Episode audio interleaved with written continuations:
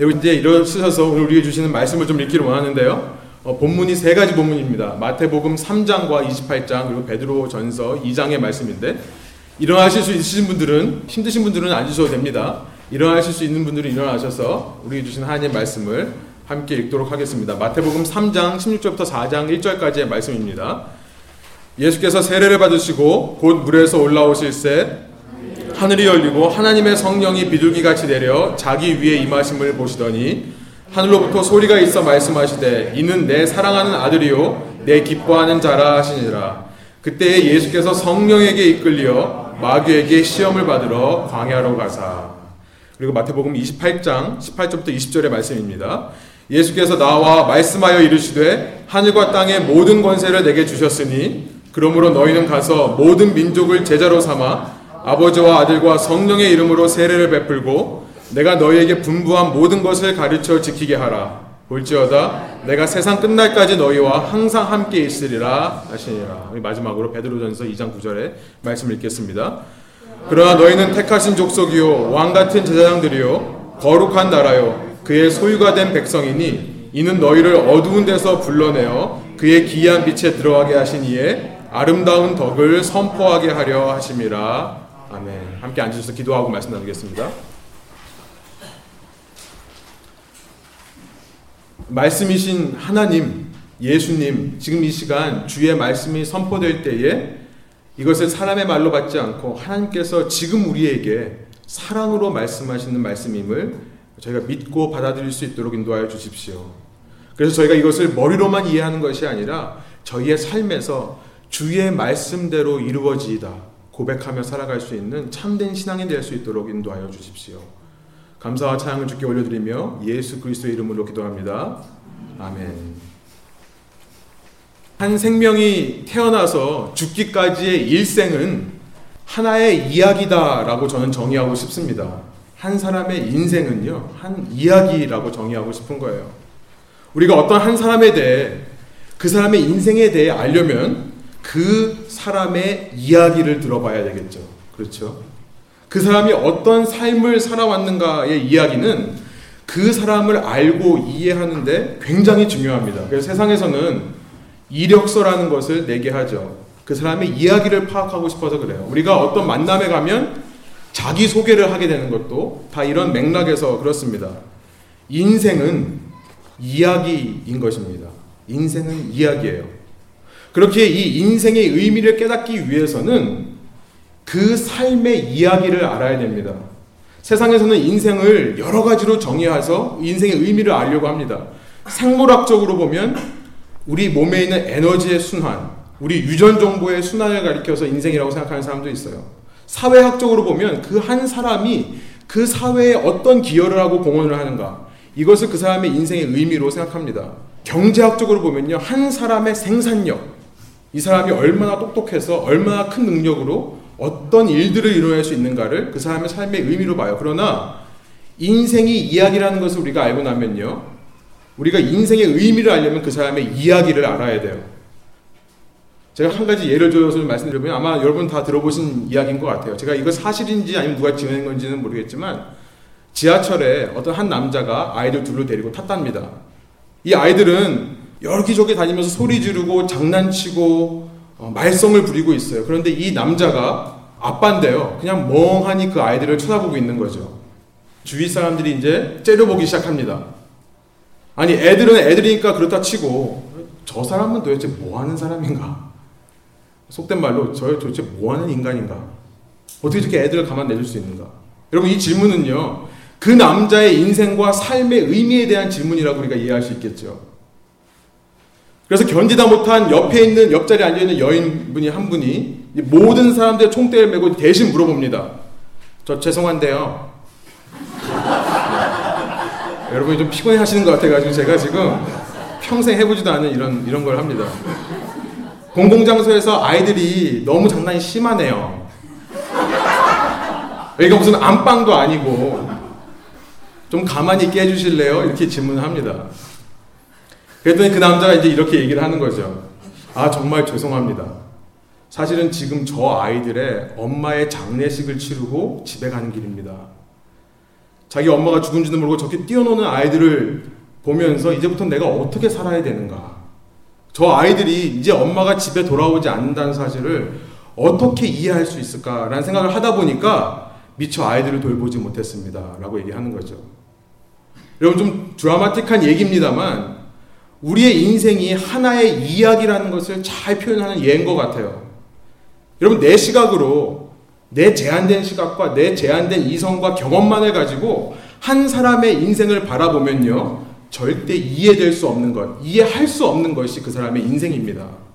한 사람을 알려면 또 그 사람의 인생을 알려면 우리는 반드시 그 사람에게 흐르고 있는 그 사람의 이야기를 알아야 돼요. 그 이야기를 알고 나면 모든 것이 바뀌죠. 그 이야기를 모른 채 내가 지금 한 사람을 내 생각과 내 이성과 내 경험만으로 판단해버리면요. 우리는 그것을 가리켜서 교만함에서부터 비롯된 선입관과 편견이다라고 말합니다. 비판하는 거고 정죄하는 거라고 말하는 것이 바로 그것입니다. 여러 방금 이 지하철 안에 있는 남자의 이야기를 듣는 순간요. 우리는 그 지하철 안에서 가장 문제가 있던 사람은 사실은 그 남자가 아니라 그 남자 옆에 있던 여자라는 사실을 알게 되죠. 사실은 그 여자와 동일한 생각을 했던 그 지하철 안에 있는 사람이 다 똑같은 것입니다. 여러분, 남의 인생이 이렇게 그 사람의 이야기를 이해할 때만 우리가 알 수 있는 거라면 우리의 인생은 어떨까요? 마찬가지겠죠. 우리의 인생의 목적과 의미를 알기 위해서는 반드시 내 인생에 흐르고 있는 이야기에 대해서 알아야 된다는 거예요. 내 인생에 흐르고 있는 그 큰 이야기, 이것을 발견할 때 그 이야기의 흐름 속에서 내 삶의 의미, 목적, 방향성이 결정되는 것입니다. 여러분 우리가 주일마다 이렇게 모여서 하나님의 말씀을 읽죠. 말씀을 듣죠. 또 우리가 각자의 집에서 하나님의 말씀을 읽고 묵상하는 이 모든 하나님의 말씀인 성경은요. 바로 우리에게 우리의 삶에 흐르고 있는 그 큰 이야기를 말씀하시는 하나님의 계시인 거예요. 우리의 삶에 흐르고 있는 그 큰 이야기. 우리가 성경을 통해 배우고 알고 연구하고 묵상하기 원하는 것은요. 그 큰 이야기를 알기 원하는 거예요. 왜냐하면 우리가 그 큰 이야기를 모른 채 우리의 삶을 살면요. 우리는 우리 나름대로의 색안경을 끼고 우리의 인생을 이해하게 됩니다. 그 색안경이란 세상이 주는 거예요. 하나님 없이 살아오는 세상의 방식인 거예요. 하나님 없이 나름대로의 해결책을 만들어서 그것을 제시하는 세상의 색안경을 끼고 살다 보면 우리의 삶은 결코 이 세상의 한계를 넘지 못하는 거죠. 이 세상을 산다 하더라도 우리는 교만과 선입견과 편견의 삶을 살 수밖에 없다는 것입니다. 오직 내가 내 삶에 흐르는 그 큰 이야기, 그 하나의 이야기를 이해할 때에만 우리는 바른 신앙을 갖게 되고 그 신앙 위에서 우리의 삶을 바르게 이해하게 되고 그래서 우리의 삶에 진정한 의미와 목적과 방향성을 세울 수 있다는 거예요. 여러분 우리가 계속해서 읽고 있는 이 마태복음 3장의 마지막은요. 16절부터 17절에 보니까 예수님께서 세례 받으시는 걸로 끝이 납니다. 이 땅에 인류를 구원하시기 위해 예수님께서 세례를 받는 것. 이것은 스스로를 죄인들과 동일시하는 거라고 했습니다. 예수님께서는 죄인들의 자리에서 죄인들 대신에 죽으시기 위해 이 공생애를 시작하시며 세례를 받으시는 거예요. 본문은 그때 하늘이 열려서 하늘로부터 하나님의 성령이 예수님 위에 임했고 하나님의 음성이 들렸음을 기록하고 있습니다. 이제 예수님을 통해 하나님의 영이 누구든지 회개하기만 하면 그 회개하는 사람 위에 부어지게 되는 새 시대와 새 왕국이 열렸음을 선포하고 있는 거예요. 그런데 그 일이 있고 난 후에 4장 1절에 보니까요. 예수님께서는 이렇게 자기에게 임한 성령에 이끌려서 광야로 가셨다는 것이 기록되어 있습니다. 마귀에게 시험을 받으러 광야로 가셨다라고 4장 1절이 말씀해요. 여러분 이 말은요 참 어려운 말이고 또 오해하기 힘든 말씀인데요. 저희가 다음 시간에 이 의미를 살펴보려고 그래요. 다음 시간 꼭 오셔서 들으시기 바랍니다. 그럼 이 시간 우리가 주목하고자 하는 것은 뭐냐면 예수님께서 성령에 이끌리셨다라는 표현이에요. 성령에 이끌리셨다. 예수님께서는 물과 성령으로 이렇게 세례를 받으신 이후에 40일 동안 광야에 계시면서 모든 시험을 이겨내셨는데 그 근거가 뭐였냐면 예수님께서 자신의 삶을 성령의 이끌림에 내어 드렸기 때문이라는 거예요.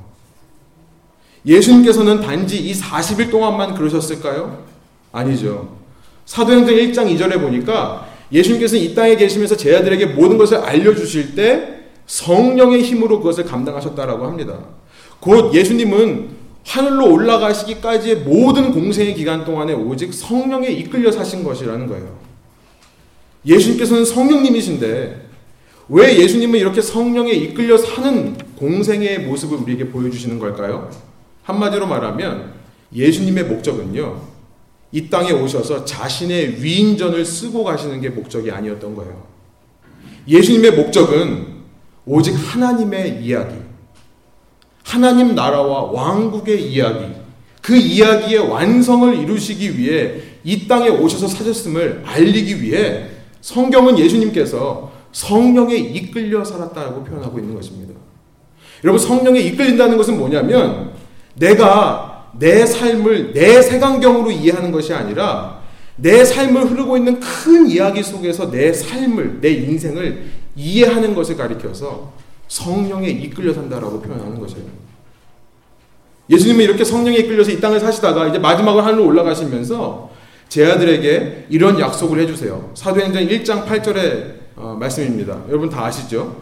오직 성령이 너에게 임하시면 너희가 권능을 받고 예루살렘과 온 유대와 사마리와 땅 끝까지 이르러 내 증인이 되리라 하시니라. 이제 곧 너희에게도 나에게 임했던 성령이 부어질 것인데 그러면 너희들은 성령이 부어진 그 이후로부터는 하나님의 이야기를 이루며 살게 될 것이다. 라고 말씀하시는 거예요.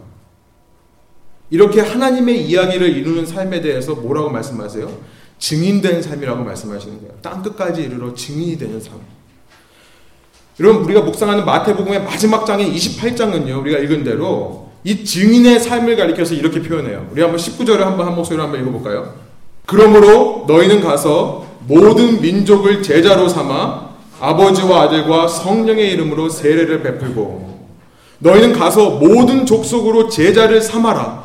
Go and make disciple. Go and make disciple. 이것이 이 전체 명령의 주동사예요. 주된 동사입니다. 메인 버브예요. 가서 제자를 삼으라는 겁니다. 여러분 마태복음의 메시지는요. 전체 마태복음 메시지는 바로 이것을 향해 가는 거예요. 이것이 마태복음에서 제시하는 우리 삶에 흐르는 큰 하나님의 이야기라는 거예요. 가서 제자 삼으라. 예수님은 마태복음 28장에서 이제 이 사역을 마치시고 하늘로 올라가시지만 하나님의 이야기는요. 거기서 끝나지 않습니다. 하나님의 이야기는 2000년 전에 끝난 게 아니에요. 그때부터 시작된 거예요. 그때부터 하나님의 새 나라, 새 시대의 이야기가 시작되는 것입니다.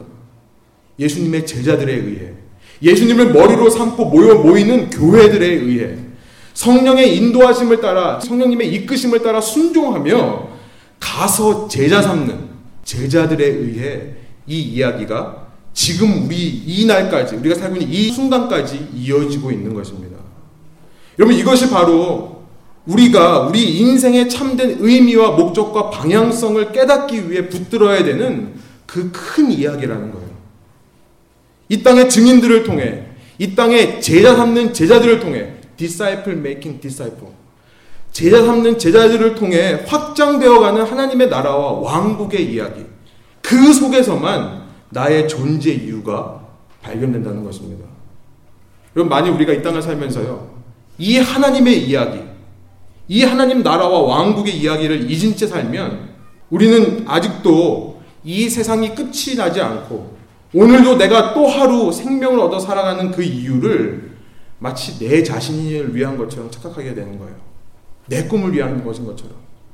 내가 직장을 잡고 취직하고 내가 공부를 하고 어떤 배우자를 만나고 어떤 자녀를 낳고 어떤 삶을 사는 이 모든 이야기가 다 세상적인 욕심과 내 세상적인 쾌락을 위한 것으로 착각하게 된다는 것입니다. 이러면 우리가 아무리 교회를 다녀도요, 아무리 종교 생활에 심취해 살아도 결국은 내 교만과 위선과 가식에서 벗어나오지를 못하는 거예요. 우리가 하나님의 이야기, 하나님 나라의 왕국의 시야를 회복할 때에만 우리는 참된 신앙을 갖게 되고 세상 끝날까지 그 하나님과 예수님과 성령님과 동행하며 살아갈 수 있는 것입니다. 여러분 오늘은 교회력으로 보면 성령 강림 주일이에요. 2000년 전에 예수님께서 승천하신 이후에 열흘 만에 성령께서 제 아들에게 부어지신 것을 기념하는 날입니다. 여러분 오늘 말씀을 통해 성령께서 여러분의 마음 가운데 부어지시기를 소망합니다. 그래서 여러분 삶에 우리의 삶에 흐르고 있는 그 큰 이야기가 발견되는 은혜가 있으시기를 소망합니다. 그 은혜 속에서 우리도 예수님처럼 성령에 이끌려 하나님의 이야기의 한 부분으로서 그 하나님의 이야기를 이루며 살아가게 되는 복된 삶을 사시게 되시기를 간절히 축복합니다. 우리 이제 권사님께서 나오셔서 하나님의 말씀을 계속해서 전해 주시겠습니다. 좀 나오실 때 격려하는 의미로 좀 박수 좀 환영할까요?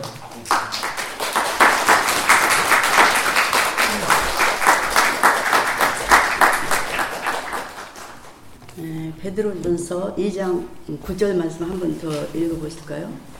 같이 뜻을 생각하면서 좀 크게 읽어보시겠습니다. 함께 읽습니다.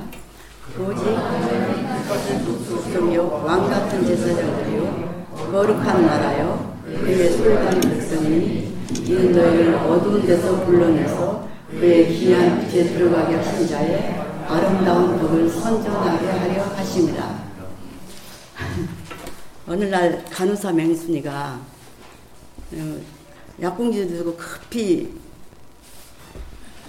병실에 들어와서 훅을 자고 있는 환자를 막 깨웠습니다. 그러니까 훅을 자던 환자가 짜증난 음성으로 잠이 와 죽겠는데 왜 깨워요? 그러니까 그 간호사 명순이가 환자님 잠 오는 약 먹고 주무셔야지요.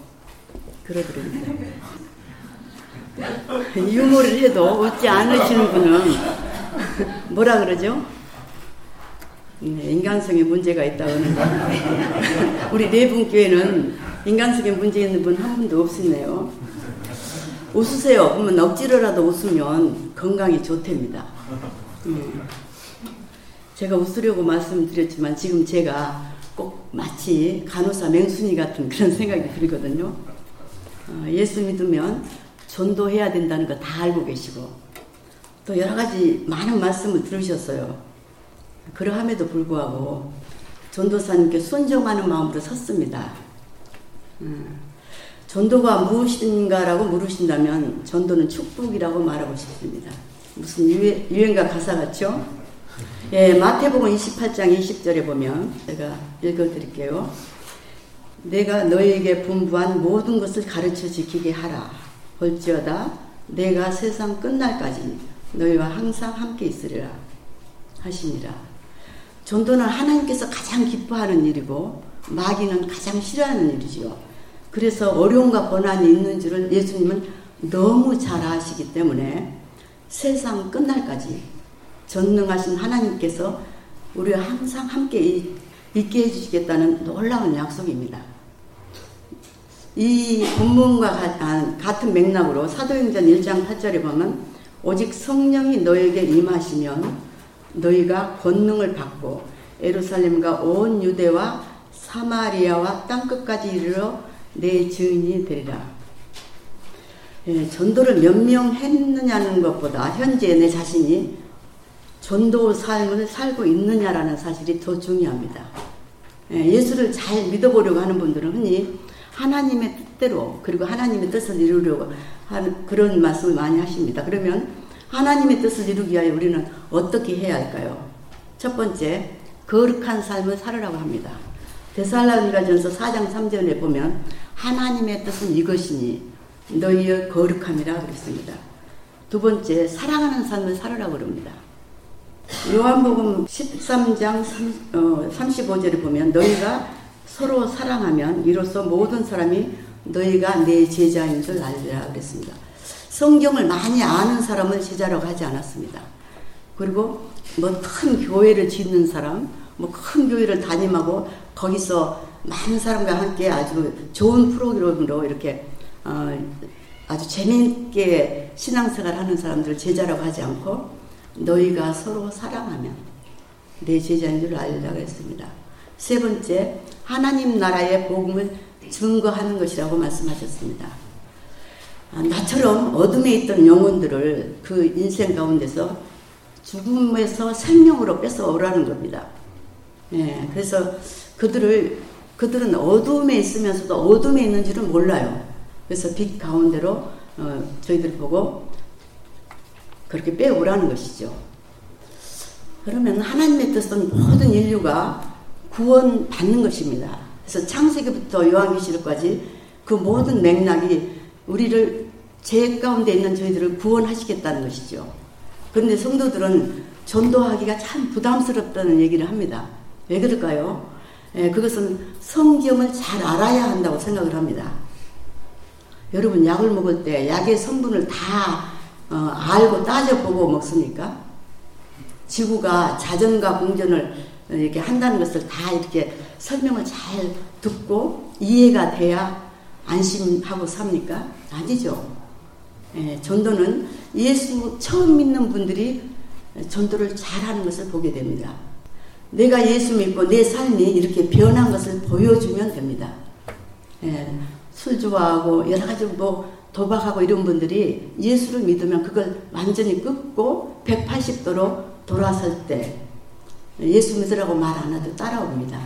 그러면 따라오면 성령께서는 교회를 통해서 어, 일하십니다. 예, 처음부터 논리적으로 설명하고 설득하고 이렇게 가르치라고 하면 사람들은 피합니다. 지루해서 다시 안 만나줍니다. 예, 만나면 기분 좋은 사람 있죠. 만나면 편안한 사람. 예, 그런 사람을 따라옵니다. 그래서 우리는 교제하면서 겸손하게 예, 그분들을 세워주면 어, 됩니다. 근데 내가 무엇을 설명해야 된다고 우리는 생각을 합니다. 여러분, 성경을 많이 아십니까? 네. 성령 체험, 은사 체험, 기적 체험 하셨습니까? 좋은 직장에 다니십니까? 물질의 복을 많이 받으셨습니까?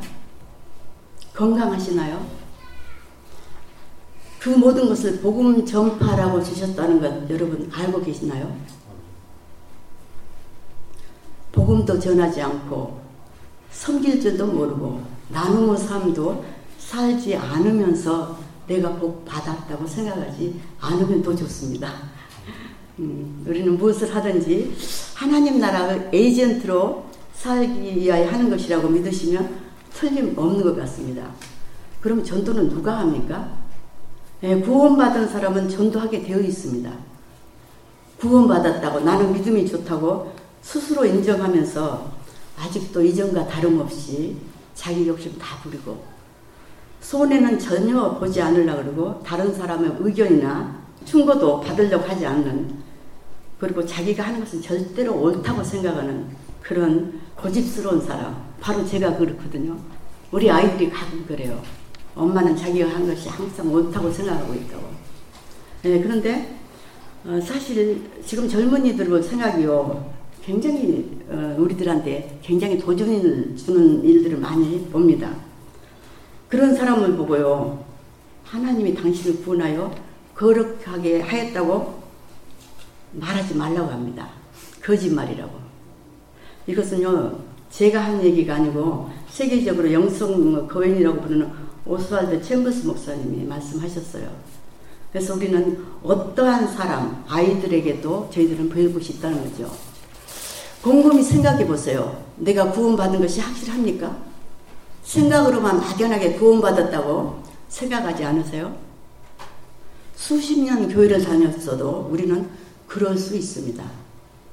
예, 여러분, 천국과 지옥이 있다고 확실히 믿습니까? 아멘입니까? 정말 믿습니까?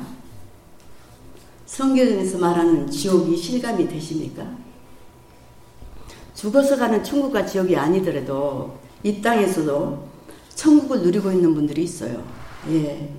예수를 어, 구원자로 믿고 그런 가족이나 그런 가정이나 그런 개인이나 그런 국가를 보면요. 이 땅에서도 어, 천국을 누리고 살고 있어요. 주위를 보면 아쉬울 것이 없이 젊음을 가시하고 아주 건강하게 좋은 집에서 좋은 차 타고 아주 멀쩡하게 삶을 즐기며 살고 산, 있는 사람들을 그리고 세상 사람들이 부러워하는 사람들을 보면서 불쌍히 여긴다는 것은 상식적으로 통하지 않죠. 정말 성경 말씀이 하나님의 말씀으로 그리고 정말 천국과 지옥 그리고 심판과 부활, 부활이 있다고 믿는다면 우리가 예수 믿지 않는 사람 보고 안일하게 무관심하게 방관할 수 있냐는 거죠. 어떤 분이 이렇게 낭떠러지에 서 있어서 한 걸음만 뒤로 물러서면 낭떠러지에, 낭떠러지에 떨어지는데 그걸 보고도 낭떠러지에 떨어지도록 그냥 보고만 있겠다는 거죠. 제가 죽을 병에 걸렸는데 어떤 분이 하나로 약을 소개해줘서 그 약을 먹고 제가 살아나서 보니까 주위를 보니까 제가 앓고 있던 병을 앓고 있는 그들이 너무 많아요. 근데 그걸 먹으면 살 줄 알면서도 그분들에게 소개하지 않는다면 우리는 그 좋은 약이 무엇인지 알고 있죠. 잠시 후 우리는 오늘이 될지 내일이 될지 우리는 우리가 그렇게 좋아하는 것들, 그렇게 사랑하는 것들을 두고 떠나야 될 저희들입니다. 그런데 잠깐 있다가 떠날 그곳에서 그것에 보이는 것, 그것이 좋다고 그냥 그것으로 기뻐할 수 있냐는 것이죠. 주님의 사랑을 받고 그 주님을 사랑하는 사람이라면 누구나 전도해야 합니다. 전도가 생활이 되고 생활이 전도가 되어야 합니다. 고린도후서 5장 14절에 보면요.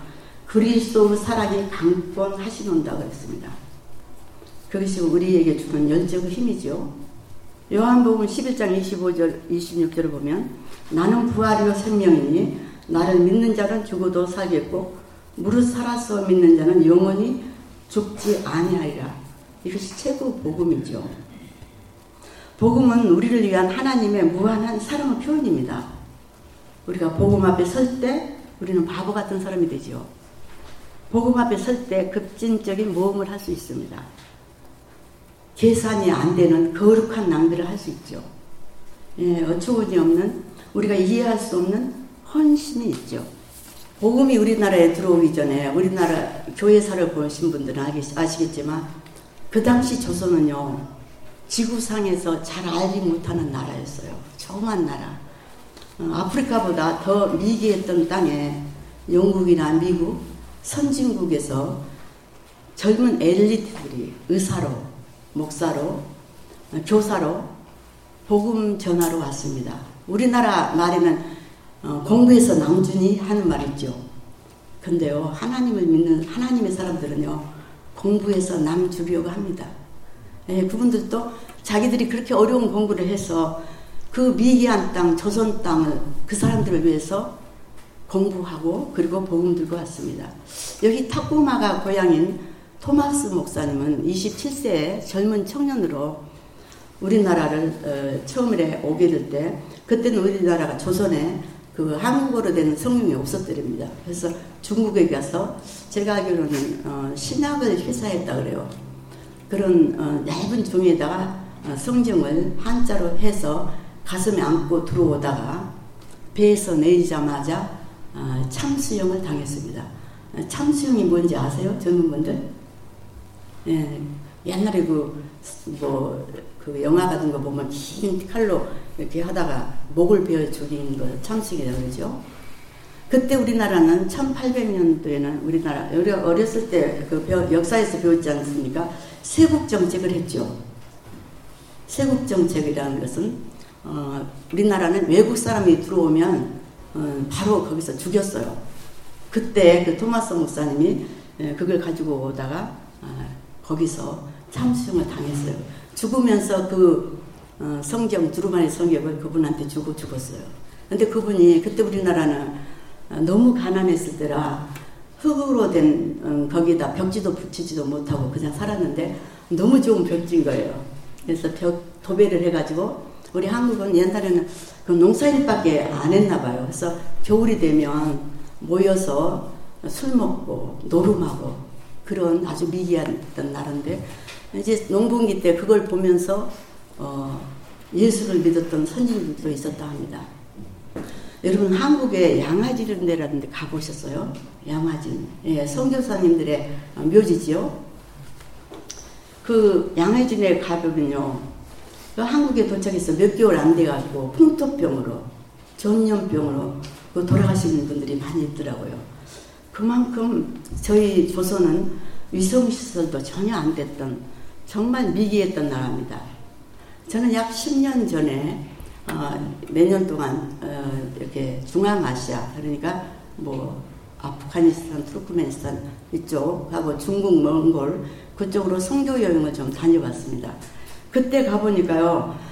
그때 그 나라들이 1950년, 1960년도에 그 우리나라의 생활 수준이더라고요. 그런데 그분들이 우리나라에 선교사로 올 때는요, 그보다 훨씬 전에, 백 몇십 년 전에 조선. 그분들이 왔을 때요, 그 책에서도 여러분들 보셨, 보셨겠지만, 음식이 어땠습니까? 그분들이 처음 어, 그 조선 땅에 와서, 어, 좀 잘 사는 사람들은 아침, 점심, 저녁, 뭐 김치찌개 같은 게 계속 그냥 먹죠. 아, 음식을 먹을 수가 없으니까 처음에는 아, 금식한다고 많이 굶었대요.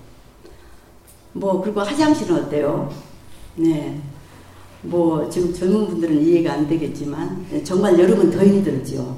근데 그분들한테는 그것보다 더 힘들었던 게 있대요. 있었대요.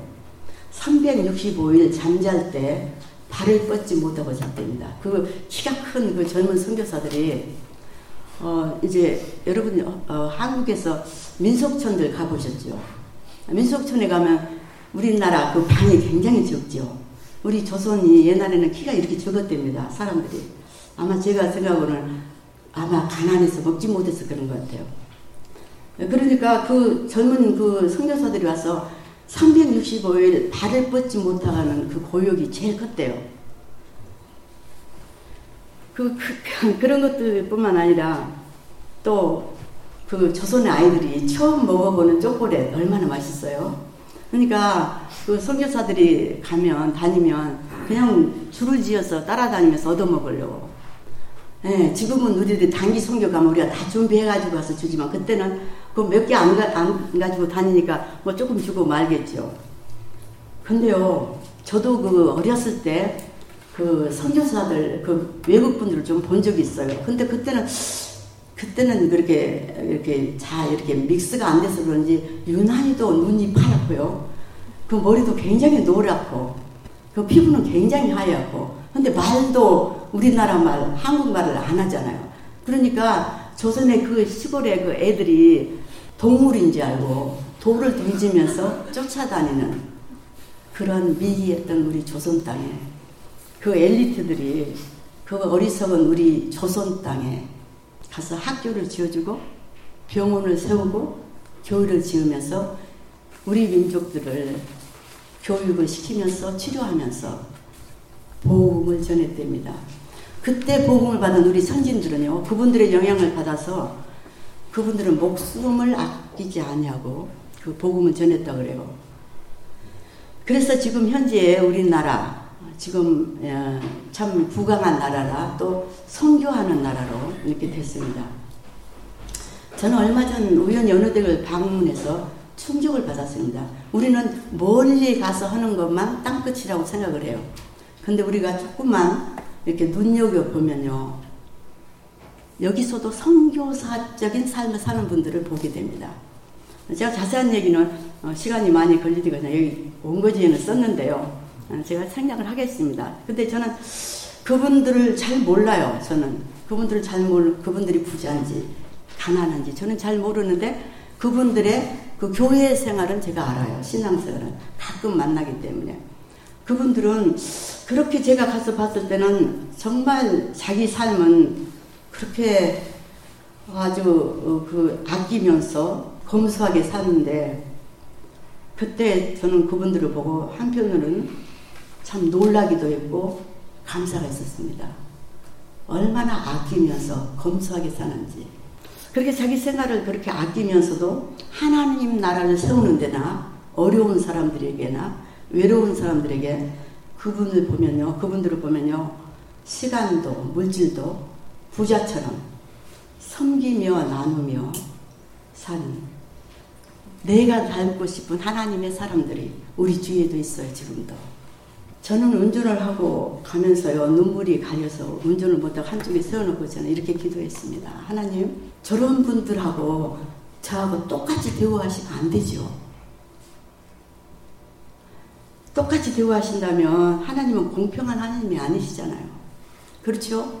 저분들을 기도에 응답해 주시고 저분들에게 더 물질 주셔서 하나님의 일을 오래도록 하도록 저들을 축복해 주십시오 하는 그런 기도를 한 적이 있습니다.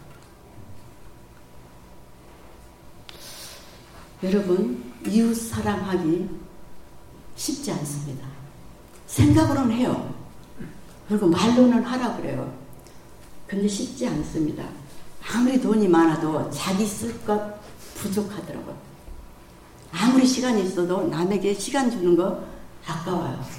얼마나 지금 어, 자기 살기가 너무너무 즐길 것이 너무 많지 않습니까? 갈 때도 많고.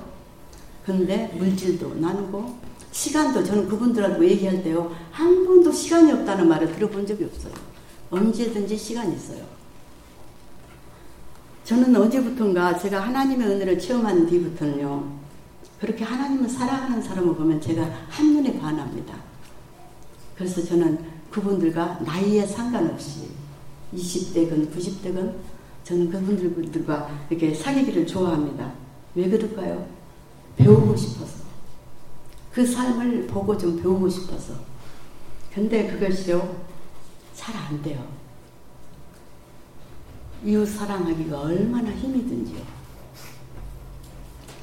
그렇습니다. 앞에 얘기했던 선교사들이나 그렇게 하나님의 은혜를 체험하고 그렇게 나누며 그렇게 하나님의 일을 하는 사람들 그런 분들이 있었기 때문에요. 저에게까지 여러분에게까지 복음이 전해졌어요.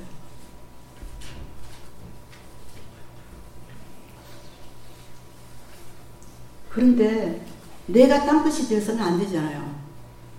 복음을 모르는 사람들은 땅끝이에요. 내 부모도, 내 자녀도, 내 친구들도.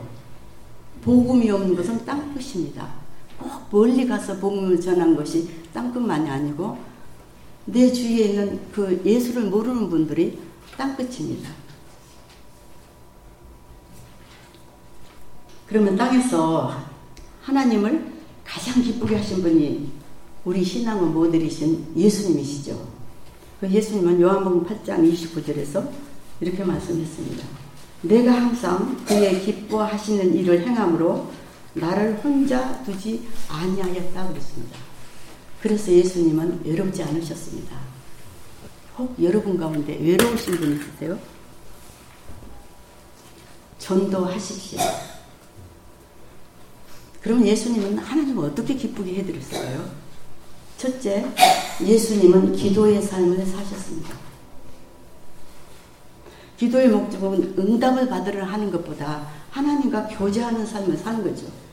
그 하나님의 사람들의 공통된 점은요, 기도하는 사람들이었다는 거죠. 기도는 노동하는 것보다 더 힘이 듭니다. 어둠의 세력이 기도를 하지 못하게 방해하기 때문이에요. 두 번째, 예수님은 전도하는 삶을 사셨습니다.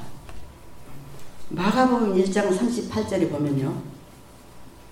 우리가 다른 가까운 마을들로 가자. 거기서도 전도하리니 내가 이를 위하여 왔노라. 우리 주님이요. 전도하러 오셨대요. 하나님이 원하시는 것이요. 제가 금방 말했듯이 저희들을 다 그 죄에서 구원하려는 하나님의 뜻이기 때문에 하나님은 전도하러 오셨대요. 마가복음 1장 38절 금방 그 말씀. 우리 주님이 이 땅에 오신 이유 중 하나가 정말 전도하러 오셨다면 여러분 우리는 어떻게 살아야 할까요? 부모 마음을 발칵 뒤집어 놓고 나간 아들 자식이 돌아가지 않으면 올 때까지 기다리는 애타게 기다리는 부모님 부모의 마음 그것이 하나님의 마음입니다. 하나님 오늘 또 잃어버린 영혼들을 돌아오라고 기다리는 그러면서 가슴 아파하고 계시는 하나님이십니다. 그 잃어버린 자녀들을 찾아드리면 얼마나 기뻐하시겠습니까? 우리는 그 아버지 마음을 알아서 그 영혼들을 아버지께로 인도해야 할 책임이 있습니다. 영혼을 살려야 할 교회가 여러분 내가 여러분들이 교회인지 아시죠?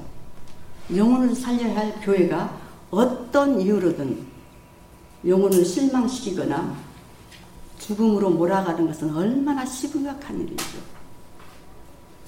그리고 얼마나 두려운지 모릅니다. 여러분 쉽게 생각하지 마십시오.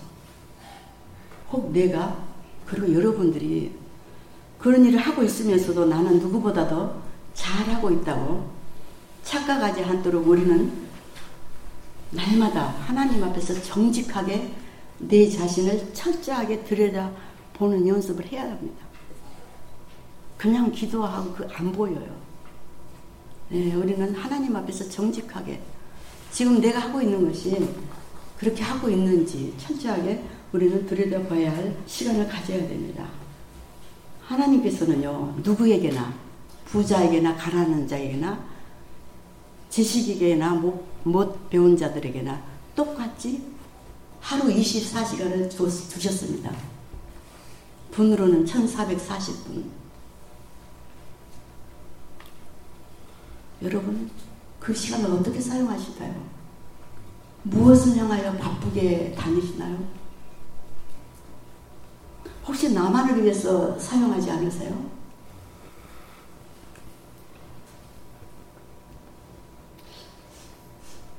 여러분, 그 선교사들이나 그 하나님의 사람들이 그렇게 해서 내게 복음이 전해졌고 우리 민족도 정말 그분들 때문에 저렇게 위대한 나라가 됐다면 여러분 그 위대한 일을 시작하지 않으시겠습니까? 시도하지 않으면요 역사는 일어나지 않습니다. 시도하면 기적이 일어납니다. 에베소서 5장 16절에 보면요 세월을 아끼라 때가 악하니라 세월을 아끼라 그럽니다. 성경에서 말하지 않더라도 우리는요 세월 세상이 얼마나 악한지 하나님을 알지 못하는 사람들도요 말세라고 그럽니다. 그러면 우리가 지금 살고 있는 이 악한 세상에서 이 악한 시대의 유일한 소망이신 예수님. 그 예수님을 우리는 전해야 할 책임이 있습니다. 책임뿐만 아니라 그것은 우리들의 특권입니다. 이 약한 시대에 우리 성도를, 성도들은 처음 제가 읽어드린 어, 베드로전서 2장 9절 중간, 중간에 있죠. 너희를 어두운 데서 불러내어 그의 기이한 빛에 들어가게 하신 자의 아름다운 덕을 선전하게 하려 하심이라는 말씀. 여러분, 우리 레분교회 여러분들 기억하셔서 우리 레분교회를 향하신 하나님의 뜻이 그 뜻을 이루어드리는 저와 여러분이 되셨으면 좋겠습니다. 아, 같이 기도하겠습니다. 네, 제가 로마서 10장 13절 15절을 읽어드리겠습니다. 누구든지 주의 이름을 부르는 자는 구원을 얻으리라. 그런즉 저희가 믿지 아니하는 일을 어찌 부르리요? 듣지도 못한 일을 어찌 믿으리요? 전파하는 자가 없이 어찌 들으리요? 아멘. 거룩하신 하늘 아버지 고맙습니다. 제 가운데 있던 저를 사랑해 주셨어. 저를 대신해서 죽으시고 저를 구원하기 위해서 3일 만에 다시 사서 사셔서 하늘에 올라가셔서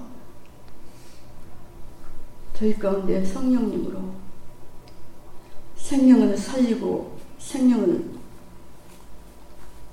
구원하라고 그런 일에 헌신하도록 저희들을 불러주신 하나님 감사합니다. 저희 가운데 성령으로 충만케 하셔서 저희들이 그런 일을 할 수 있도록 도와주십시오. 예수님 이름으로 기도합니다. 감사합니다. 네, 우리 이 시간에 어, 들으신 말씀을 기억하시면서 같이 좀 어, 결단의 시간을 좀 갖기를 원합니다.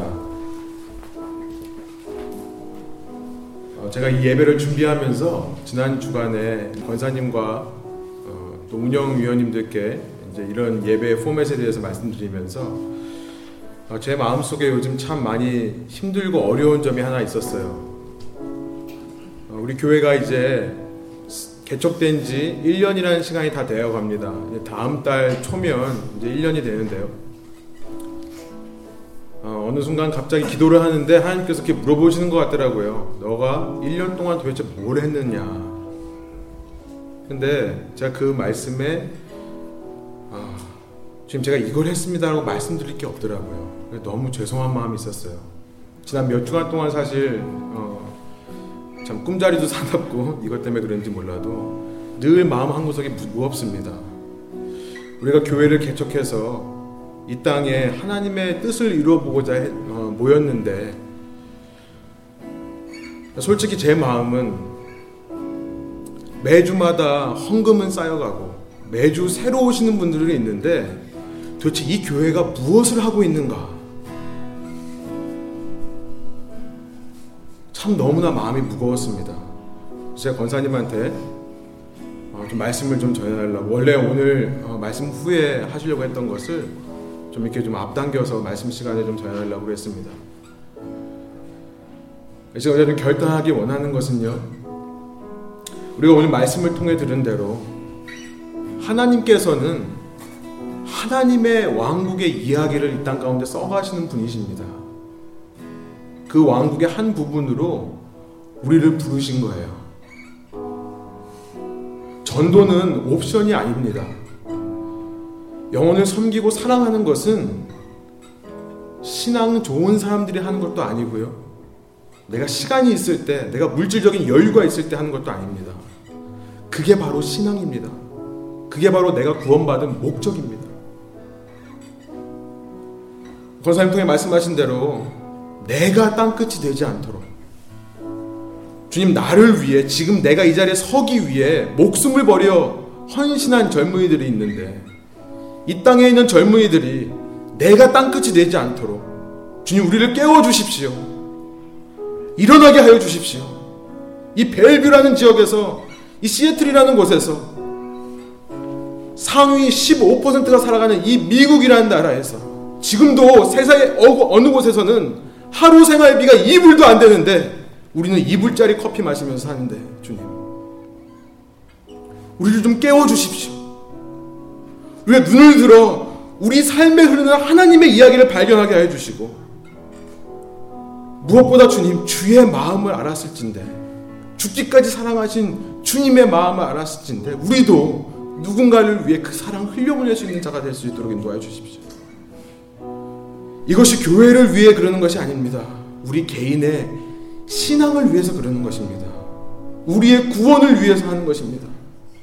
우리가 주님을 알아가기 위해 그러는 것입니다.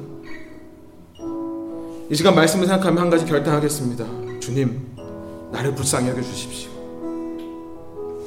깨워 주시고 새 힘으로 일어나게 해 주셔서 우리가 우리 이 교회를 통해 나의 삶을 통해 주님께서 우리를 구원하신 그 기이한 빛을 그 아름답고 이해할 수 없는 그 빛을 전할 수 있는 전도자로 살아갈 수 있도록 인도해 주십시오. 함께 기도하며 결단하며 나가겠습니다.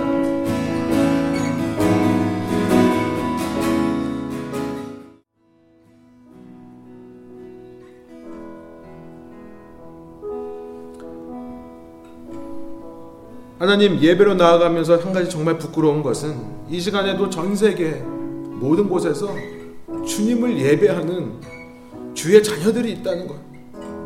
그런데 그 중에 어떤 자녀들은 우리보다 훨씬 못한 상황에서도 우리보다 더 마음을 들이고 삶을 들이고 그들의 사랑을 고백하며 하나님을 찬양한다는 사실이 부끄럽습니다.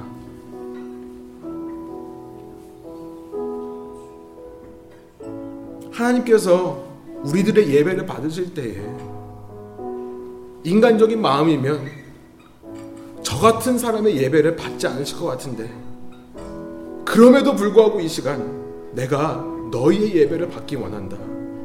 너희를 통해 이 땅 가운데 낭떠러지에서 떨어지려고 하는 사람들 내가 붙잡아 주기를 원한다. 말씀하여 주시니 감사합니다. 아니면 전도는 어떤 특별한 사람만 하는 것이 아니라 하나님의 마음임을 발견하게 하여 주셔서 감사합니다. 주님 이 아니라는 신앙생활에서 벗어나게 하여 주십시오. 세상의 유혹과 세상의 세뇌에서 깨어 일어날 수 있도록 인도하여 주십시오.